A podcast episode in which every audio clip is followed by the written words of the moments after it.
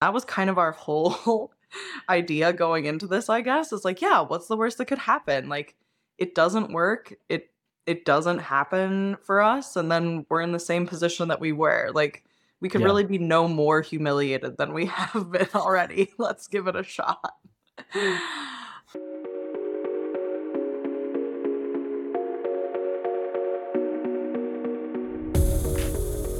That is Em Cassel, co owner and editor at Racket. And I'm Joel Lehman. Welcome to Connection Request. If you've seen headlines about the media industry this year, chances are none of them have been very positive.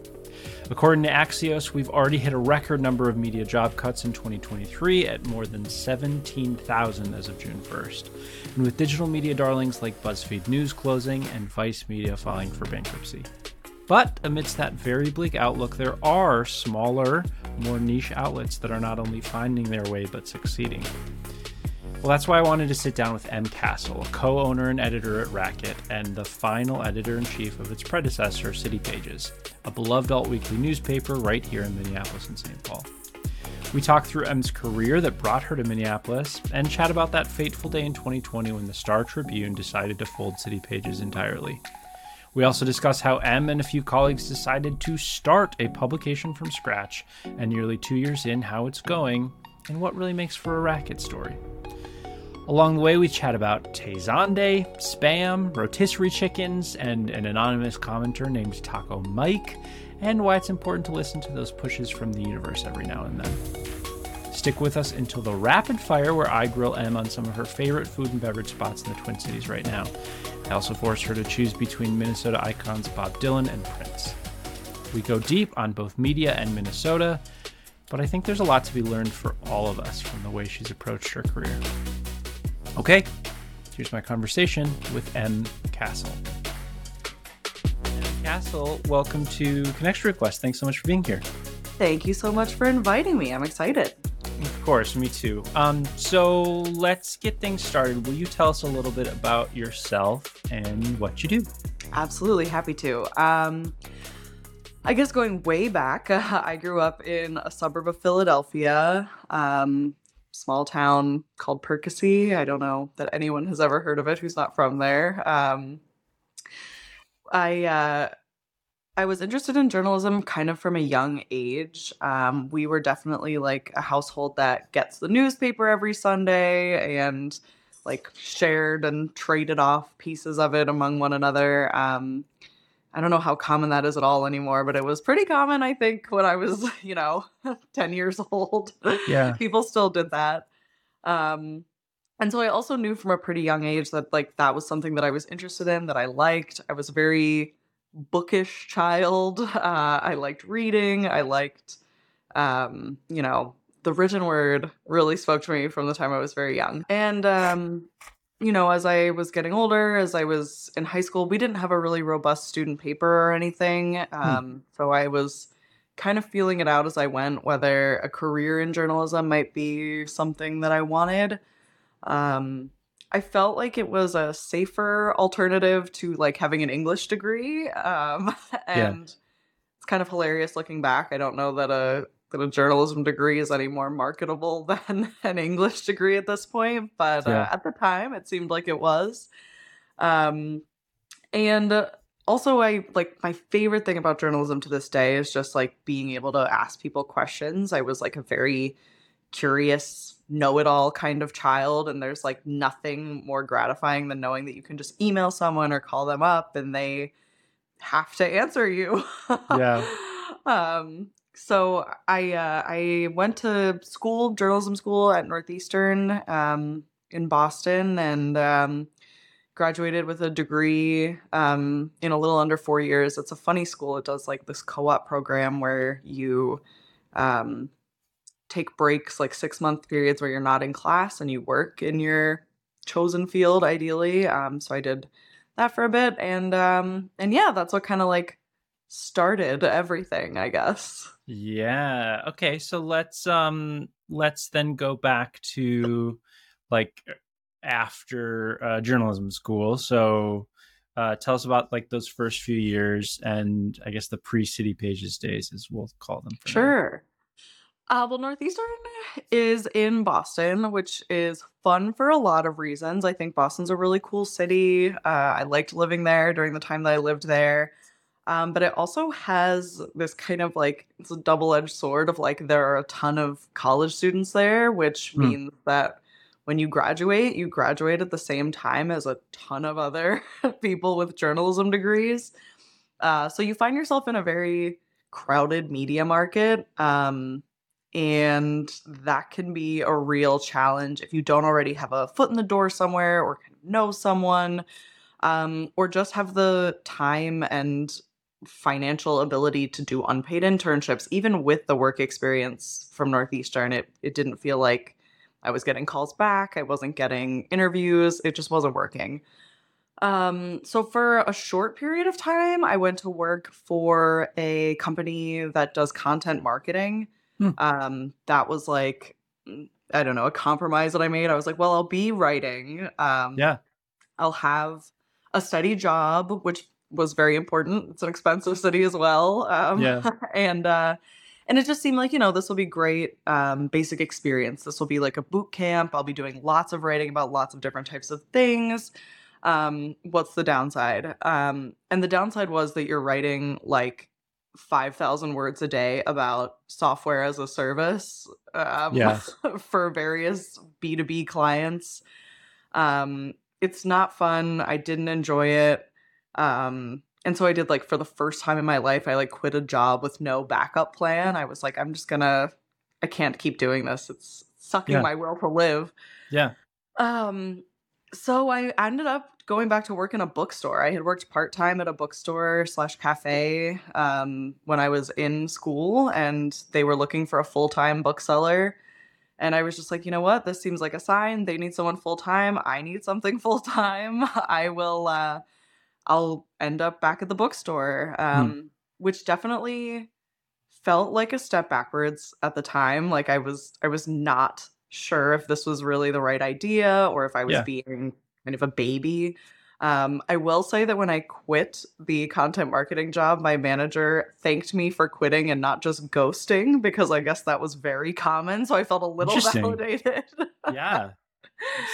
I mean, it Um, seems like you were uh you were listening to yourself, which it, to me, what you can validate, but seems like a theme you did throughout your career. But like you were just like, you know, you didn't want to be there, and and you just did it. And I guess sort of at the time that that felt like the best decision. But uh, like you know, months into making that, did it still feel right? And were you freelancing on the side?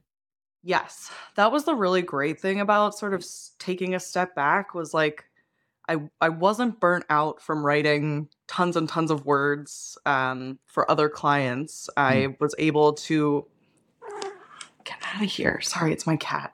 I was able to uh, take the time that I needed to like you know work from eight to four and then have an evening where I didn't feel so burnt out and tired. Yeah. I could do some freelancing. So I did some stuff, you know, for very, you know, small publications like a magazine for drummers and, um, you know, some stuff for the online, like youthful component of the Boston Globe's Boston.com vertical. Um, and that actually started to feel maybe like this was progress. Like, okay, this step backwards was maybe not a step backwards. Maybe Yeah. being able to take time to write the things that you want to write is actually, if not a step forward, at least a sideways step. totally totally and so uh eventually i imagine that lands you at scout is that the name It Yeah. does, yes. Okay. Uh, I had a coworker at the bookstore um, named Emily Hopkins, who this is just like one of those random things that happens in life. But um, they were also a recent college grad with a journalism degree who wasn't finding work in like a meaningful way in journalism. So they um, were the events manager at the bookstore. I was the head bookseller. We became very close and they got a call from a friend about this position opening up at these local magazines called Scout. Um, they were like hyper local magazines, one in Cambridge, Massachusetts, and one in Somerville, Massachusetts. Uh, but they wanted ideally two people um, working kind of part time to fill these roles. So again, by like sheer happenstance, this like sidestep slash backstep ended up being Yeah. a thing that propelled me forward through Yeah. Emily and through that bookstore job. I got the connection that gave me my first quote unquote real journalism job. uh, yeah. which was great. And you were there for a while, right? What was that experience like? And as you came more part of the place, was that was that good? Were you writing the things you were wanting to write? How, how, how was it? It was definitely uh enlightening experience. um, as anyone who has worked, I think in like alternative media and specifically like hyper local media will tell you, it's like there are a lot of the issues there that are true elsewhere in the industry. Like you're gonna work long hours and the pay is not gonna be incredible. Um, but the payoff is that you're writing stories about everything. You're doing all kinds of stuff. Like we were our own editors, photographers, Yeah. videographers. Sometimes, like it, tr- you learn a lot, um, and it feels better than doing something that's like, you know, writing about again software as a service or something like that, where it's like this is not, this has no long term value for me. This is going to go on a web page and then disappear and no one will ever see it again. it felt like this is a tangible thing. I'm writing and editing a real magazine that goes out to people's homes that they see, that they experience, and that they have a really strong relationship with. So that Yeah. felt really good. Like it was challenging and stressful in the ways that those jobs are. Mm. Um, but I think, you know, unfortunately, you shouldn't probably be in media if you don't want it to be a little challenging and stressful. Yeah, absolutely. Okay, and then eventually 2017, tell me if I'm skipping too far forward. No, that's perfect. Something brings you to Minneapolis and to a beloved alt weekly here, City Pages. How did that happen? Absolutely. That too was a really funny, almost circumstantial, like happenstance kind of serendipity. Um, I had another friend, uh, Jerard Fagerberg, who, if you're a reader of City Pages or of Racket, where I am now, um, you might recognize his name. He was a longtime beer writer uh, who also wrote about a lot of other stuff for those Yeah. publications. Um, and he had moved from Boston to Minneapolis a few years earlier. Mm. Um, had been doing some writing for City Pages and really loved the city. Was like a very big advocate for Minneapolis. Yeah, Um, he also knew that I had kind of become disheartened with Boston. Again, all these things of like expensive city, yeah, hustle, uh, tiny little apartment, working a lot of hours, and it doesn't feel like you're maybe getting anywhere. Um, and he let me know that City Pages had a food and drink editor position opening up, which I was not a food and drink writer at the time. I think I said something to him to the effect of like, I eat chips for dinner. I don't know if I'm qualified for this. um and I actually the, the first time around I didn't apply for the job. Um, you know, he was kind of like, "Here's the link. I think you should do it. I think you would love it here. I feel like this is a good fit for you." Yeah, And I was kind of like, I don't know, like Minneapolis is a little far away. and totally. Middle and, of I, the and. I'm not, you know, super and I'm not super experienced with the realm of food and drink. So uh it just it seemed like a little much. But yeah, again and just like you get these weird pushes from the universe sometimes and the first person that they had hired for the food writer job ended up falling through. Like they had a, a personal life event or something where they were not going to be able to take the job. Mm. and that's when jerard reached out again and was like hey i just want to tell you i know you didn't apply the first time around. This first person fell through. I really really think that you should consider applying for this job and that was the push it took. I was like, okay, it feels like maybe I'm maybe I should apply for this job. Maybe yeah, maybe I'm getting some signs here that I really should. And I did. Yeah. And you know, a few months later I was flying out to Minneapolis to meet the staff and see if it would be a good fit. Um my introduction to the state of Minnesota was going to the Minnesota State Fair. So that was yeah, it was. But that was a wild introduction. truly like you're gonna get it all at once. I will never forget the feeling I felt the first time I saw the all you can drink milk stand. I was like, all right. Hopefully, with a bucket of cookies in your arm as well. Um what and so i mean that feels like a real universe moment of like you turned it down the first time and the second time it's like no you should really do this even though you only eat chips for dinner when you when when it happened and it all came through and you and you came like did it did it feel like a big jump, a big risk, a big scary thing or was it just like yeah let's like see what happens i don't know like and and uh readers will will note you've now been here ever since right so you've you've, Yeah. you've built a both a career and i presume a life here um Yeah. yeah how's how's that been and how did it feel at that time Um, it was kind of both things at the same time. Like on one hand, I was scared and nervous and excited and all of those things. Like I hadn't, you know, I'd lived in Pennsylvania and I'd lived in Massachusetts and all of my friends were on the East Coast hmm. and there's just the general uncertainty anytime you start a new job that's kind of Yeah. like will this be the right choice? Will I feel confident? Will I be good at it? and then you compound all of those anxieties with like and also you're going to move to the midwest and see how you like that Totally. Um, so there was a lot of you know fear anxiety um but definitely also excitement uh kind of fluttering around inside and you know as you mentioned i'm still here now uh the midwest absolutely got me if the minneapolis like tourism board needs any tips i'm your girl for sure very quickly felt very at home. Um, I think like the City Pages staff was incredible. That was a really wonderful group of people to fall in with. yeah I I experienced a bit of the sort of you know famous Midwestern standoffishness, or specifically the Minnesota nice that you Hmm. hear about, but. I also think, you know, there's a lot of people here who are very open to connections and meeting new people and making new friends and yeah you know I've, I've said this before but i feel like if you just force your friendship on people just uh, invite yourself to their things and don't just wait to be invited you'll find that yeah minnesotans are a kind and sweet people That's a good tip. That's really interesting. Um how yeah, how was your time there? I mean, you at least from your resume experienced like a really interesting rocket fueled rise. I mean, you uh, had a couple different gigs and then ended up being the editor in chief. How how was your time there? And in terms of career progression, at least from the outside, it seems like a place that offered some of that.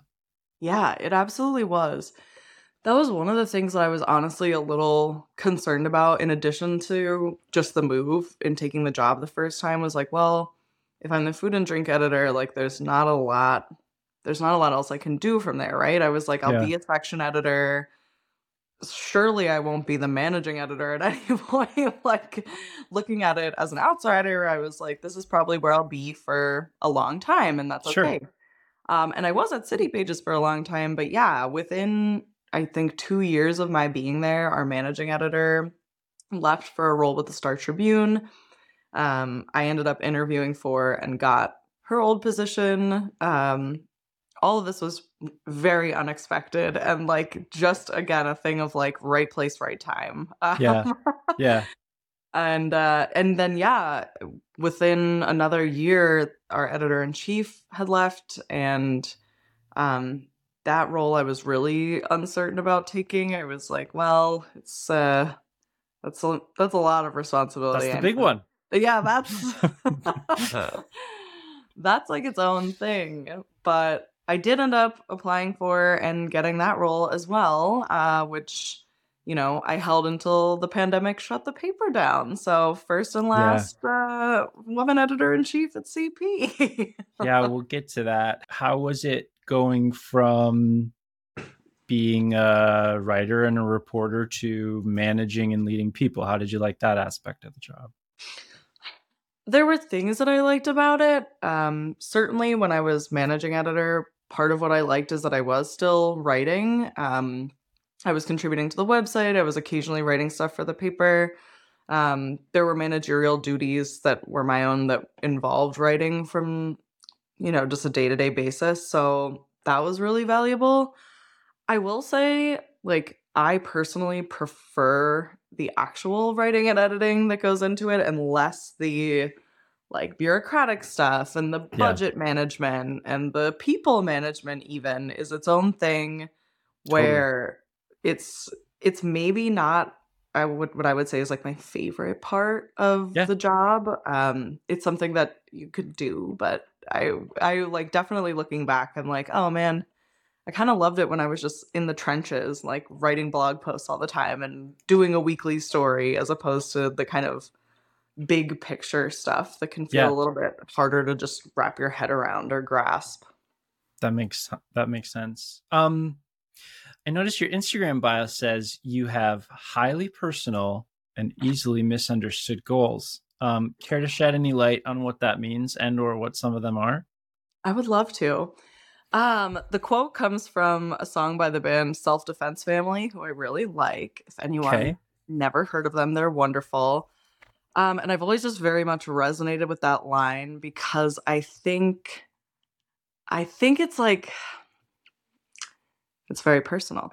Um, I think part of what I really love about it is that it it means like you can have goals that are your own Hmm. that you don't have to like be plastering the world with like I'm going to do this and I'm going to do this and whatever else like your goals can be deeply personal to you and they Hmm. can and they can be things that aren't necessarily like the traditional goals that you might think of as like you know uh, a steady job like good good career lots of money big house you know Yeah. all of these things um like i think some of my personal and misunderstood goals are like you know i want to live a life and work in a career that feels fulfilling whether or not that is the thing that makes me the most money Yeah. whether or not that's even a thing that like has a nice retirement account at the end of it like Yeah. I think I think some of the things that in that I enjoy most about this life are the things that make it worth living now and not things that you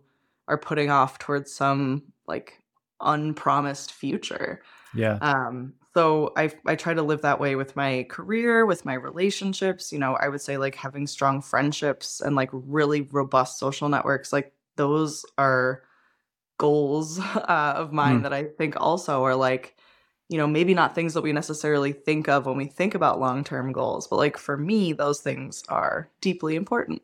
Yeah, that makes a lot of sense. Um, let's go to the day that you found out City Pages was shutting down. Uh, it was Um, during a pandemic. It was in Mhm. 2020. Yeah, yep. and for- I think October. for November. loads of reasons that you you can get into or not. Uh, you found out that this place that you had moved across the country for No. and built a career at and became the editor in chief of was shutting down. Tell me about that day and Mhm. and then the next few weeks. Yeah, I mean, it was horrible at the time. Like, so I'm sure anyone who's like a manager or has managed people before knows how strongly you feel about the people that you're managing. Like, those, that is your team, those are your people. You really, really want to do right by them and you really want them to succeed and have their Yeah. best life.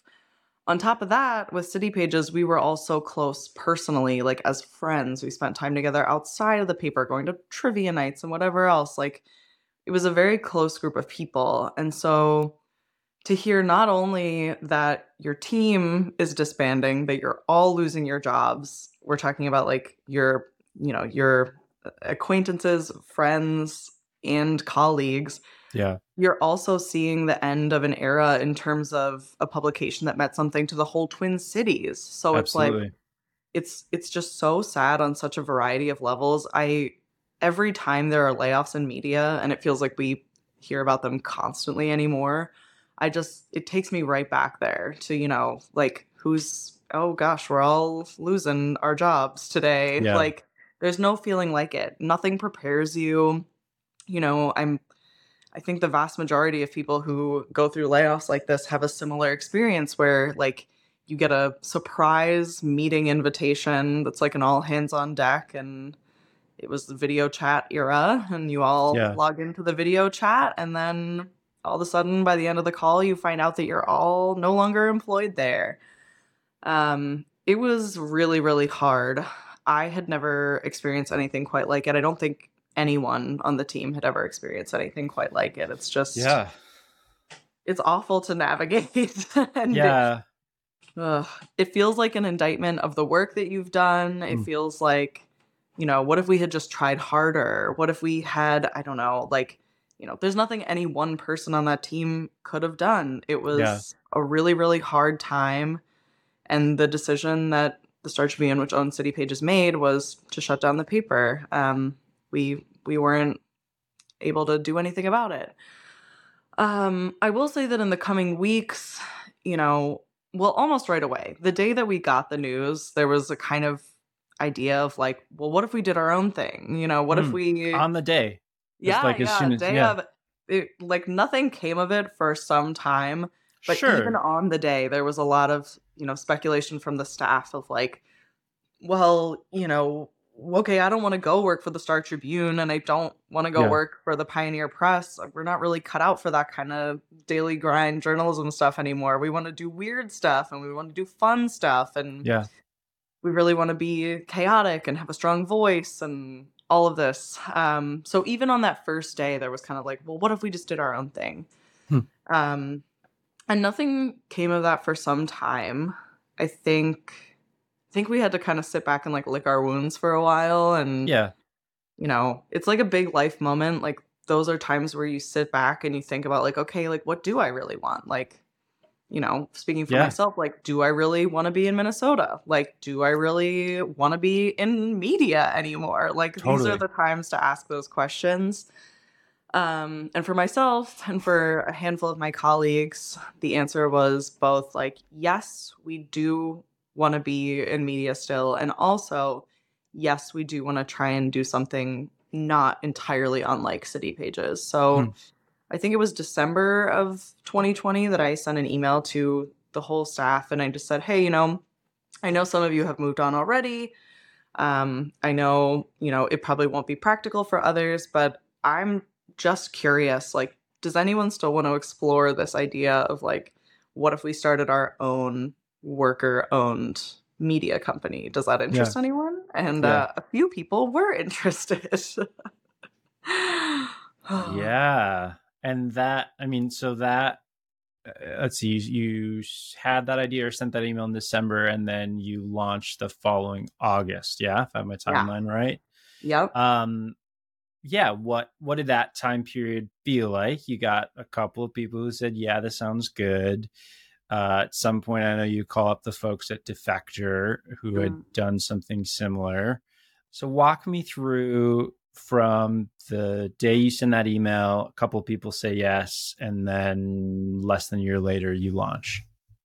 Yeah, it was uh, a pretty condensed timeline. Um, we one of our very earliest steps was emailing the folks at Defector because it just what we wanted to do, both spiritually and on like a practical, like how will this be built level, seemed very much in line with what they had done when Deadspin shut down and a bunch of really talented writers with a lot to offer said, Great, no problem. Actually, I guess Defector didn't you know, Deadspin rather didn't shut down. Yeah, it's Yeah. all very in the media weeds. But in any case, when Yeah, they yeah, yeah. all left Deadspin and they went to, you know, find Create Defector, um, it seemed like there was an opportunity there for us to ask them some questions. And so we did. And, you know, they had a lot of great advice, kind of the nuts and bolts stuff of how they did it. And I think the thing that told us like we should just do this is like Tom Ley, who's the editor in chief over there, sort of followed up with uh, my colleague Jay Boller and I after our conversation and said, you know, I was thinking more about your situation and I just, I really think there's no downside. I really think you guys should do it. Like it's, I, he's like, you know, what's, what's the worst that could happen? And that was kind of our whole idea going into this, I guess, is like, yeah, what's the worst that could happen? Like, it doesn't work. It, it doesn't happen for us. And then we're in the same position that we were. Like, we could Yeah. really be no more humiliated than we have been already. Let's give it a shot. um, so yeah, we connected with the folks at Alley Lede, who were the people who built Defector's website. They've done a lot of really cool startup journalism projects for other, um, you know, papers around the country. Um, and basically, over the course of around eight months, we came up with the name, the logo, the ethos, the website. Um, and yeah, by that August, we were publishing content. Yeah, that's pretty amazing and I just think like yeah, like not every journalist or person in the media profession is like destined to also be a startup founder, which you are.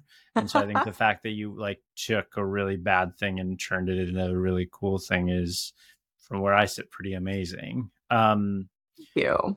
yeah, of course. Like yeah, how did it how did it feel then, I guess like hitting uh go on the website on August 2nd, I believe, and the only reason I remember that is because that's my wedding anniversary. Oh. uh and then a couple weeks later publishing the first article like were you like oh my god i hope this works? Were you terrified? Were you like we got this we've been publishing forever? Like what what did that feel like to all of a sudden ask a bunch of people for money and eyeballs?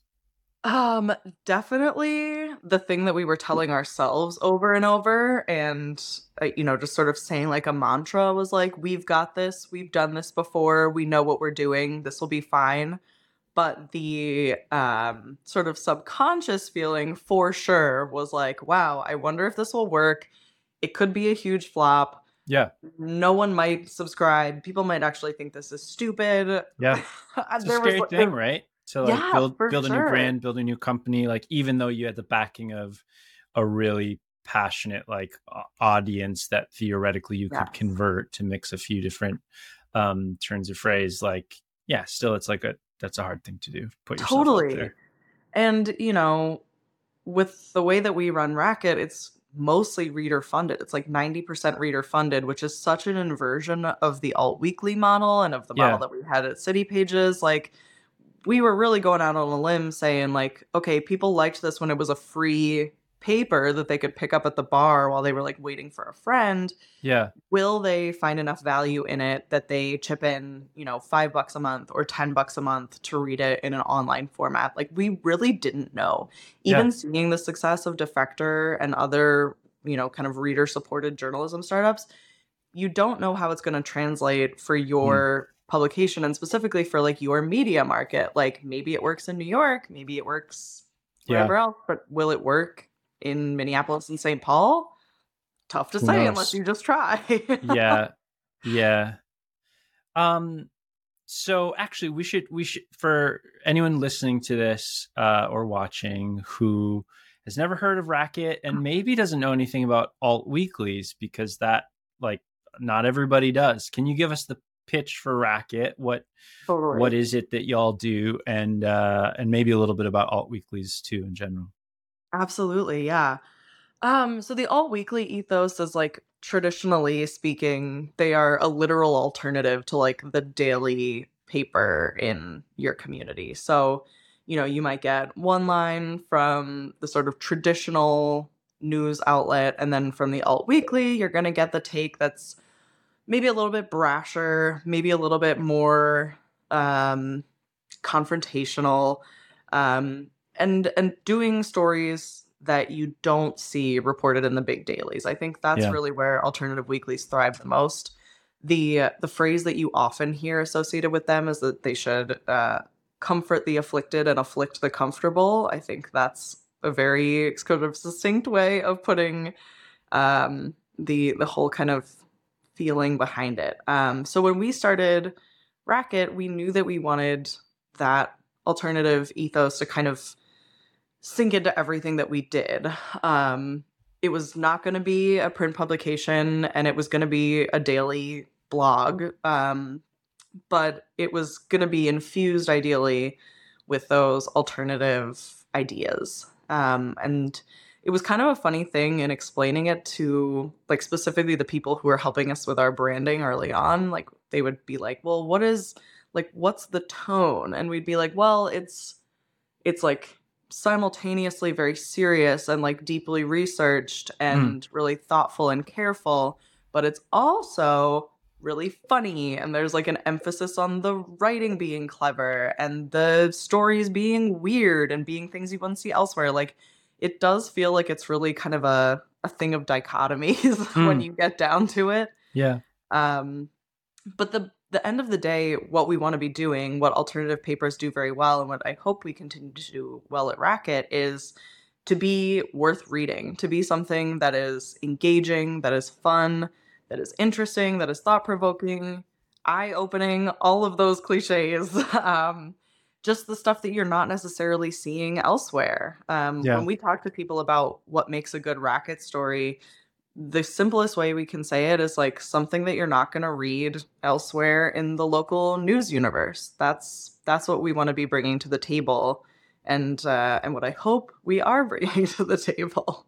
yeah well at least uh you know it took me this long to get a disclosure i am a subscriber and a reader and at least for this subscriber and reader you're definitely doing that Um, what are some of the favorite uh pieces y'all have done in the first almost two years now i've got my own i think i think my hands down favorite that i've read is probably the Tay Zonday piece just because Oh, it's like the perfect intersection of like this internet character from a long time ago that I and no one I assume, no offense to him, have thought about in a very long time. Uh, and then we get to the local angle. But what are what are some of your favorites? Yeah, I will just add that that Tay Zonday one was wild. Like we did not anticipate that his answers were going to be so thoughtful and like Yeah. really interesting and like just th- totally unexpected. I still think about it all the time. I know. um, I think some of my favorites. Well, the story I'll let you in on a little like analytics data here. Sure. The most popular, the most read racket story of all time is still when we did our ranking of the local grocery store rotisserie chickens. Oh my god, that's amazing. Remains unseated at the top of the charts. So good. Which again, yeah, felt like a very specific racket story. Yeah. Yeah.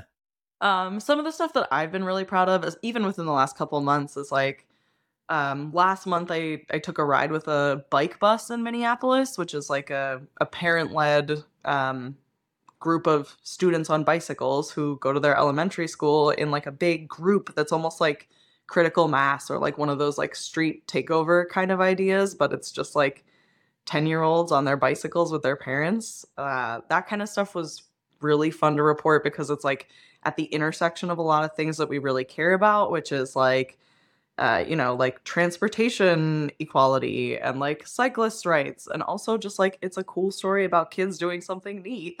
Yeah. Um, so I really liked that one. Um, you shared this story earlier today, but my deep dive into why it is that more local chefs don't appreciate spam when it is from here. Great piece. Uh, Uh, Which, um, by the way, uh, careful readers will note you wrote 2,000 words about spam, but I don't think disclosed your own relationship and personal preference of spam. Do you like I- spam?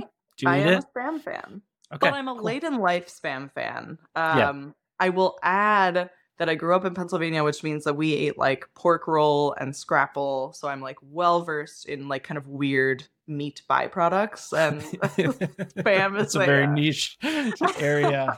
Although I, I was really surprised to learn that 17 million households, and specifically like in other countries, um, I was really shocked by that too. And just the fact that it's like becoming more and more popular over time. Like the last several years have been record breaking one after the Yeah. other. Like never would have known that until we started reporting the story. okay we're we are deep down the spam rabbit hole now but uh and I, I had this question for later but will the racket international budget allow for you to go to spam jam the hawaiian spam festival or to send a local freelancer to cover it because I, Man, it I'd would be really like to see great. that You know, another really successful story from our first year was um, the writer Ian Ringenberg went to uh, Winnipeg. He had had like a a viral tweet about how it's weird that Winnipeg is like eight hours north of us and we just never talk about it. It's like this huge metro area that no one thinks of. Um, and that was a really fun report, and people really read the heck out of it. So maybe a report from Spam Jam is in Yeah. order. i'm just that that's my pitch to you uh you know how it goes i'm happy to to do it if you need someone to um what about i mean uh, so we're talking about relatively lighter funnier topics right now but you Mhm. also i think a lot of readers first came to you um uh for the the great npr investigative Yeah. piece uh Yeah. we talk a little bit about that one and also like how yeah how do you think in your head of the mix of spam manifesto um, chicken rotisserie competition, and then like workplace deep investigative piece. You know, like that. I think all those things sit on racketmn.com or whatever your website is. Uh, yeah. How do you think about that mix? Yeah. Um, well, the NPR investigation specifically was one of those things where, like, every once in a while, it feels like there's a story that everyone is kind of talking about, but that no one is reporting on. And we just kept noticing all these really high profile departures from NPR. Yeah. And it was like one after another, where it was, it just seemed like a really rapid uh, exodus from from the station and from the company. And, you know, pairing that with things like them shutting down really successful investigative journalism programs like it just all seemed to us like it was painting a picture of you know maybe a media environment that was not super healthy or or Yeah. super um yeah like maybe things just weren't going so great behind the scenes and so uh, my colleague Jay spoke to I think around a dozen current and former NPR employees to just kind of paint this picture for people of like what is going on behind the scenes here like what are we not seeing that's Yeah. that's causing this t- exodus of talent that's that's causing the shutdown of these popular programs um and that you know again i think that's a story that probably a lot of other publications in town aren't going to touch Right. either because they have you know personal connections with npr or you know because they just don't don't want to get into it it's messy Yeah, it's a messy yeah. story um but that one also did huge numbers for us and i think is one that we're really proud of in you know for that exact reason and that it kind Yeah. of challenges the narrative of this like robust nonprofit you know commercial uh, radio station and says like you know they have problems like a lot of other organizations do and they're Yeah. they're struggling with them in terms of how it all fits together that's a great question. Um the way that we kind of think about it is it's not like a super um well thought out formula. It's more like okay we've had a lot of silly stuff lately. We need to do some serious stuff. Sure. and vice versa you know if we've had a couple weeks in a row where we've had very serious features or stories we're like okay we can like goof a little bit here Yeah. in the coming weeks um, but it all kind of is happening at the same time you know we're typically reporting a handful of stories simultaneously so you know you kind of you try to juggle it all keep all the silly and serious balls in the Yeah. air yeah, yeah, yeah. Well, um, on behalf of the Racket Readers Association, keep keep it all coming, all of it. Um, good good how, I'm curious the the if I understand right, the model of of ownership. There's four of you that are that describe yourselves as co-owners and co-editors. Is that right? Yeah, correct. And how do you make decisions when four people? I mean, I, I know there's a thing now, right? Like like uh, reader and writer owned media, right? How how does it work? Like you all must get along pretty well and have great trust and respect for one another. But even so, even in the best of terms, and Mhm. everyone gets along great in terms of setting strategy and making decisions and running stories and paying freelancers. Yeah, like how's that work? That's probably the thing that's been like both most interesting to navigate and also it's been I mean surprisingly knocking on wood here it's gone very well so far.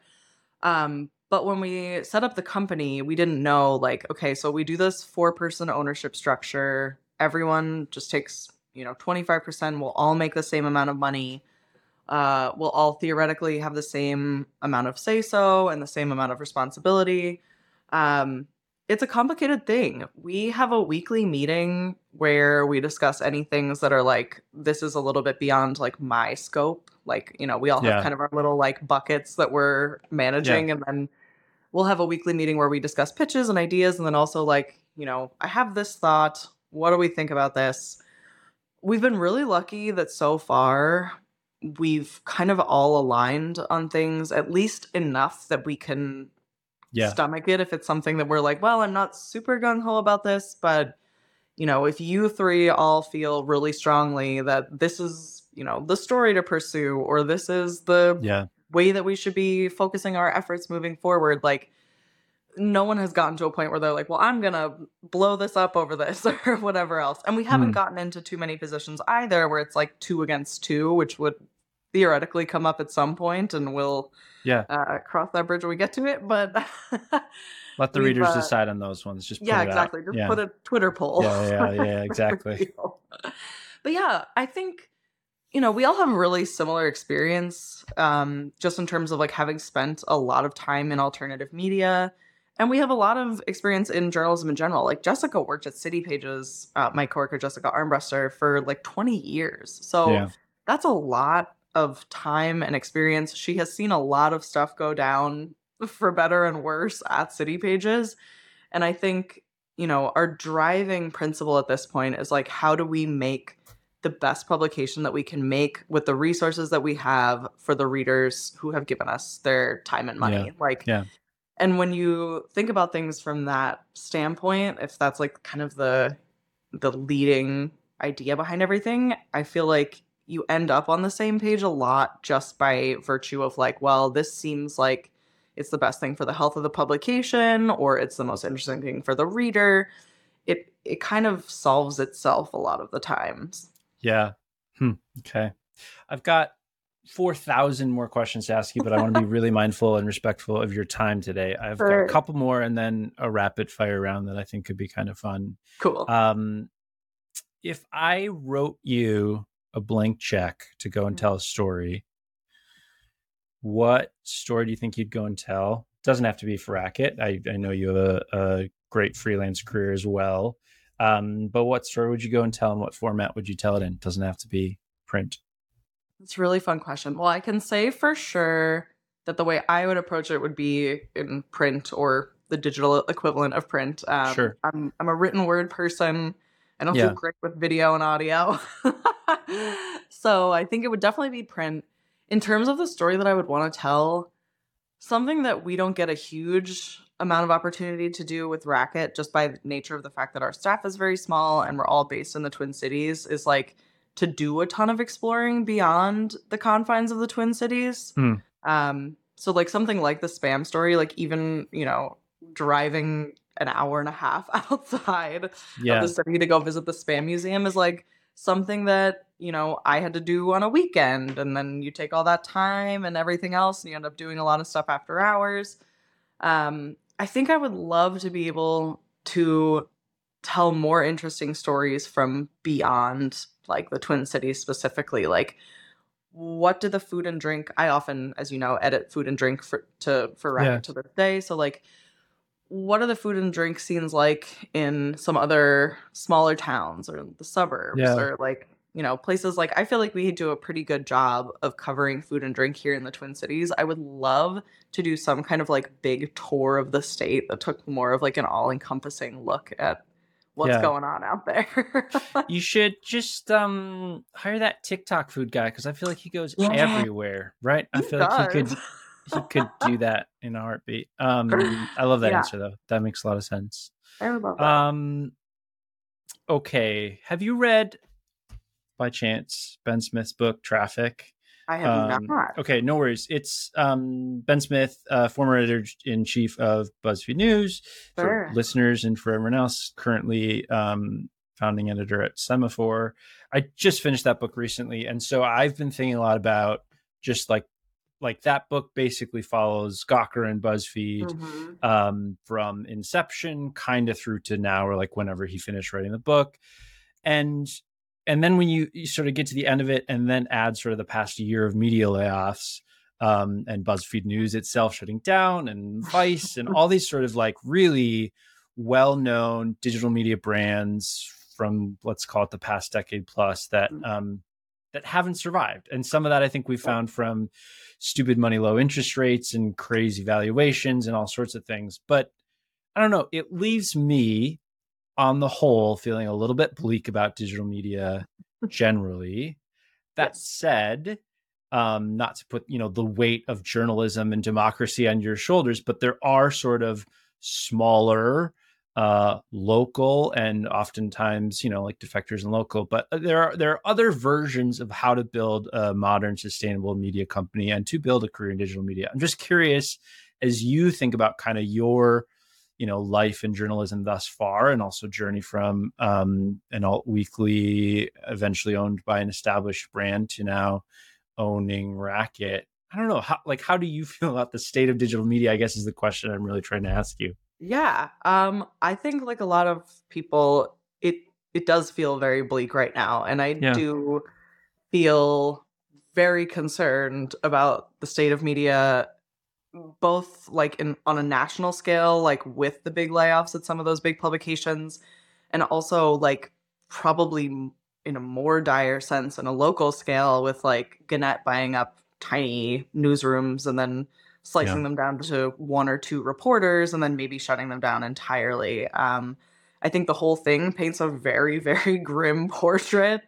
Um, and I I don't know what the answer is necessarily. I feel like I feel like the real answer is like legislation that would stop Gannett from doing something like that, or like Yeah. like it needs to be bigger than just like every time a newsroom shuts down, three or four people with the time and energy are like, okay, we'll start a new thing. Like there there has Yeah. to be something more there.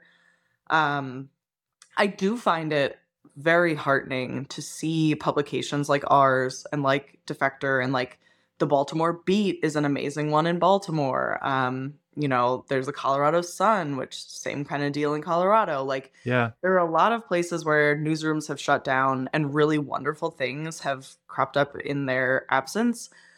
Um, but in terms of, you know, how sustainable that is for the future, I don't know. Um, I want to believe that more and more people could do it if they knew that it could be done. And we are like, if anyone who listens to this is like, oh, I've always wondered about that, and maybe someone at Racket would tell me how they did it, we would love to like really walk you through the nitty gritty, like nuts and Yeah. bolts stuff.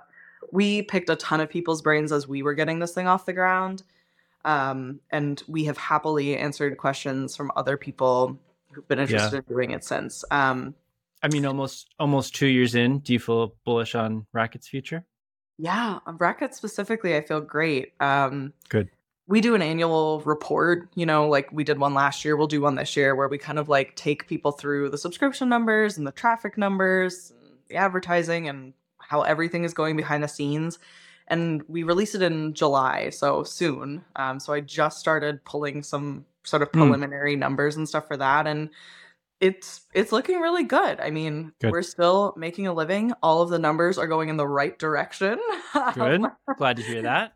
So yeah, it's I mean, I feel very confident. Um, you know, one thing that I think I I just feel very strongly that um these publications can exist and they don't need to be things that make like a huge profit for some billionaire somewhere, right? Like Tom Ley at Defector again gave a big, you know, they just had a big feature in the Columbia Journalism Review. And a Yeah. point that he made that I thought was really good and very salient and very much relatable to us was like, you know, we aren't trying to do like a barstool sports and get bought by a big media group for like a couple hundred million dollars Yeah. uh it's more akin to like the neighborhood bar where like we just need to be there and to keep the lights on we don't Yeah. need to be turning huge profits we don't need to be looking good on paper for some eventual buyer Yeah. we need to keep doing good things for our community and continue existing for our readers and supporters and contributors and that's really it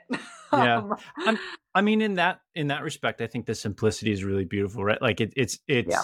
It's actually getting back to the basics of just business, right? Like we just want to keep going. Uh, none of us are looking to get filthy rich off of it, and Nope. and that's all we're asking for. We don't need to invent metrics to look good to a VC. nope. We're just like right, like we care about like one to two metrics or whatever, right? That are that are really important to us, and subscribers is one of them. Yeah, that's great. It's, and it feels nice to be able to be the person or the people who are in control of that. Like we Yeah. we don't have you know a business guy who's asking us questions about well why did you invest x and y in this and why did you spend this amount on this like at Yeah. the end of the day we just have to answer to ourselves and to our readers and if we feel good about you know what we're doing and what we're publishing and what we've been spending i feel good about that That's pretty cool. Um, can I keep you for two more minutes to yeah get through the yeah go rapid it. i fire? have yeah. this is what i've got this afternoon so Okay, go ahead wonderful. Um, all right, let's move into the rapid fire then, and then I will let you go and get back to writing, reporting, and editing. Um, first question is: Have you tried Borg? I have not tried Borg, and you know what? We talked about what if we hosted a racket Borg party, which I a good still, idea. I feel like sometime this summer we might try to make that happen. Yeah.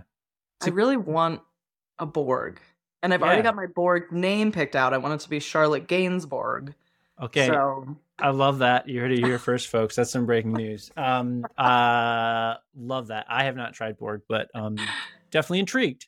yeah, I mean, I think Uh, if you're an adult person, it's it's probably there are very few opportunities to bring a Borg. Um, definitely. The kind of thing that would maybe instill some concern in your friends and loved ones. So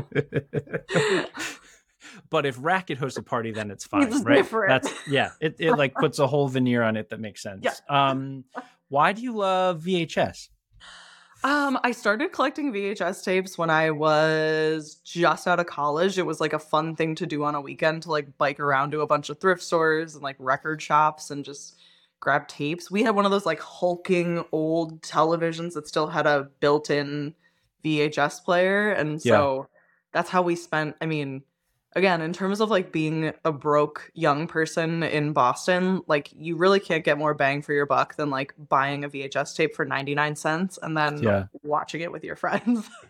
So Um, true. so it started just that way and then I don't know, I've really I've come to be very nostalgic about it. Um I love sitting down and watching the previews and seeing what was coming soon to own Hmm. on video and DVD.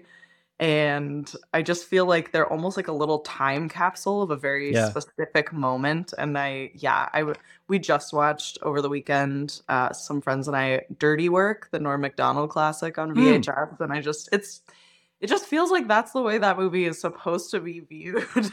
yeah, I love that. Uh, you're you're inspiring me to think about my own media uh, collection habits. Um, have you continued to live your life free of Amazon Prime since you Uh, first no. reported on it? I did Jeff really well. you, huh? I Like, did really well for a really long time. But Yeah, speaking of like media diets, I feel like Prime Video has some of the best stuff. Yeah, And so I, I don't get a lot of stuff delivered to my house. Like I very rarely order something on Amazon, yeah. but I I watch Amazon Prime a lot.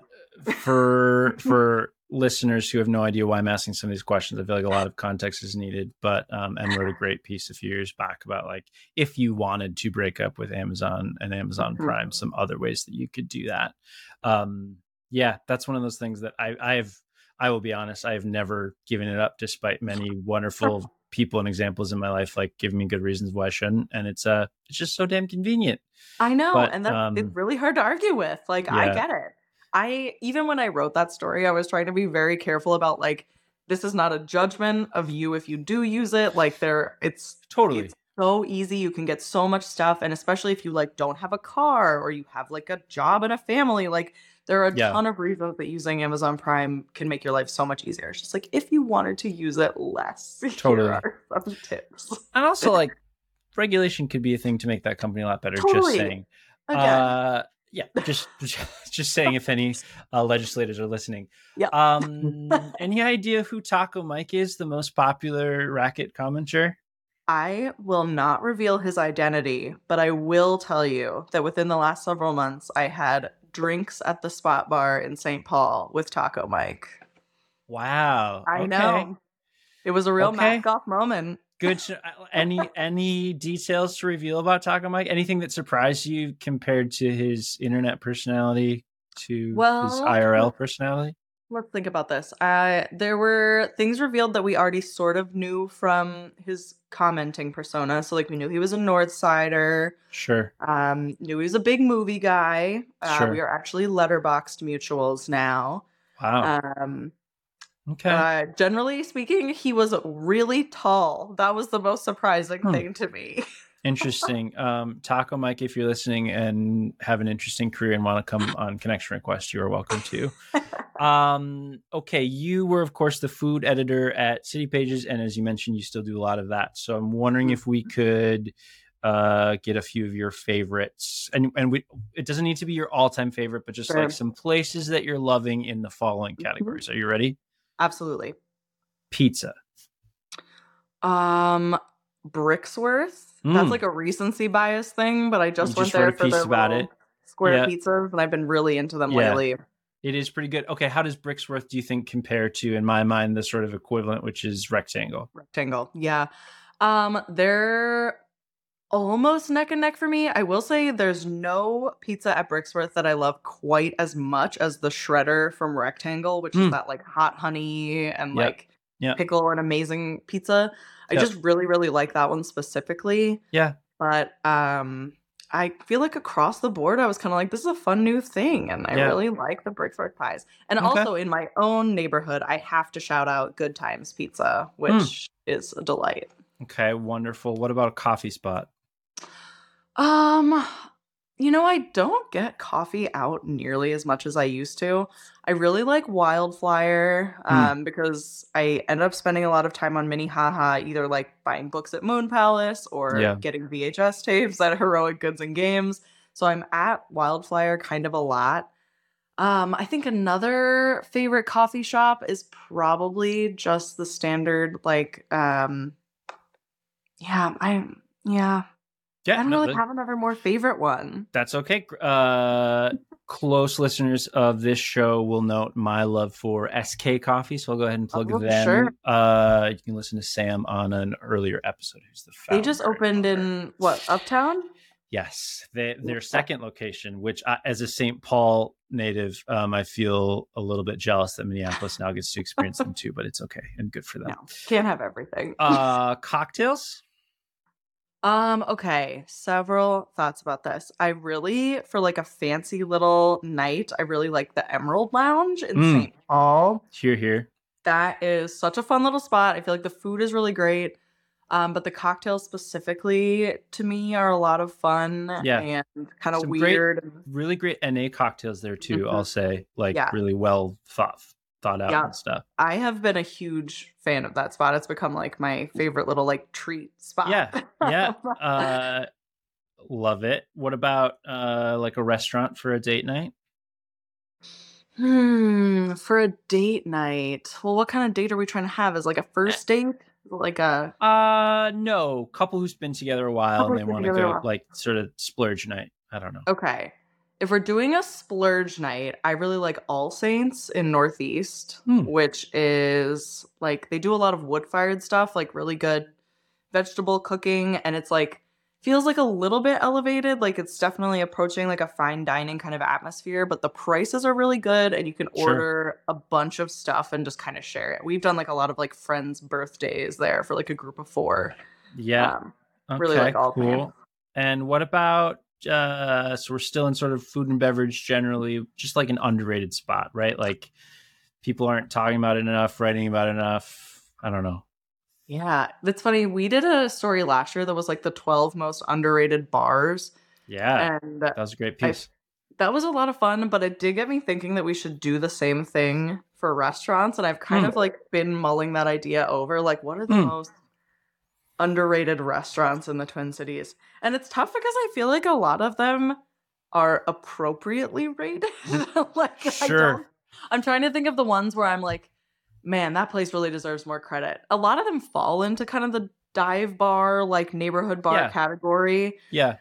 I, I wish I could How think about- of one that's like How about this? Listeners will just need to subscribe to Racket and or a free newsletter to make sure they get your answer. our to that eventual Your forthcoming eventual- story. He's either underrated or appropriately ra- rated. that would be Appropriately kind of funny too. It is a Perfectly question that- mediocre places. yeah, like what's what's just fine. I don't Yeah.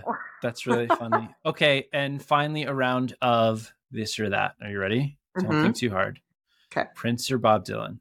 Bob Dylan, Editor or writer? writer, Matt's or five eight? Matt's, Print or digital? digital, Minneapolis or St. Paul?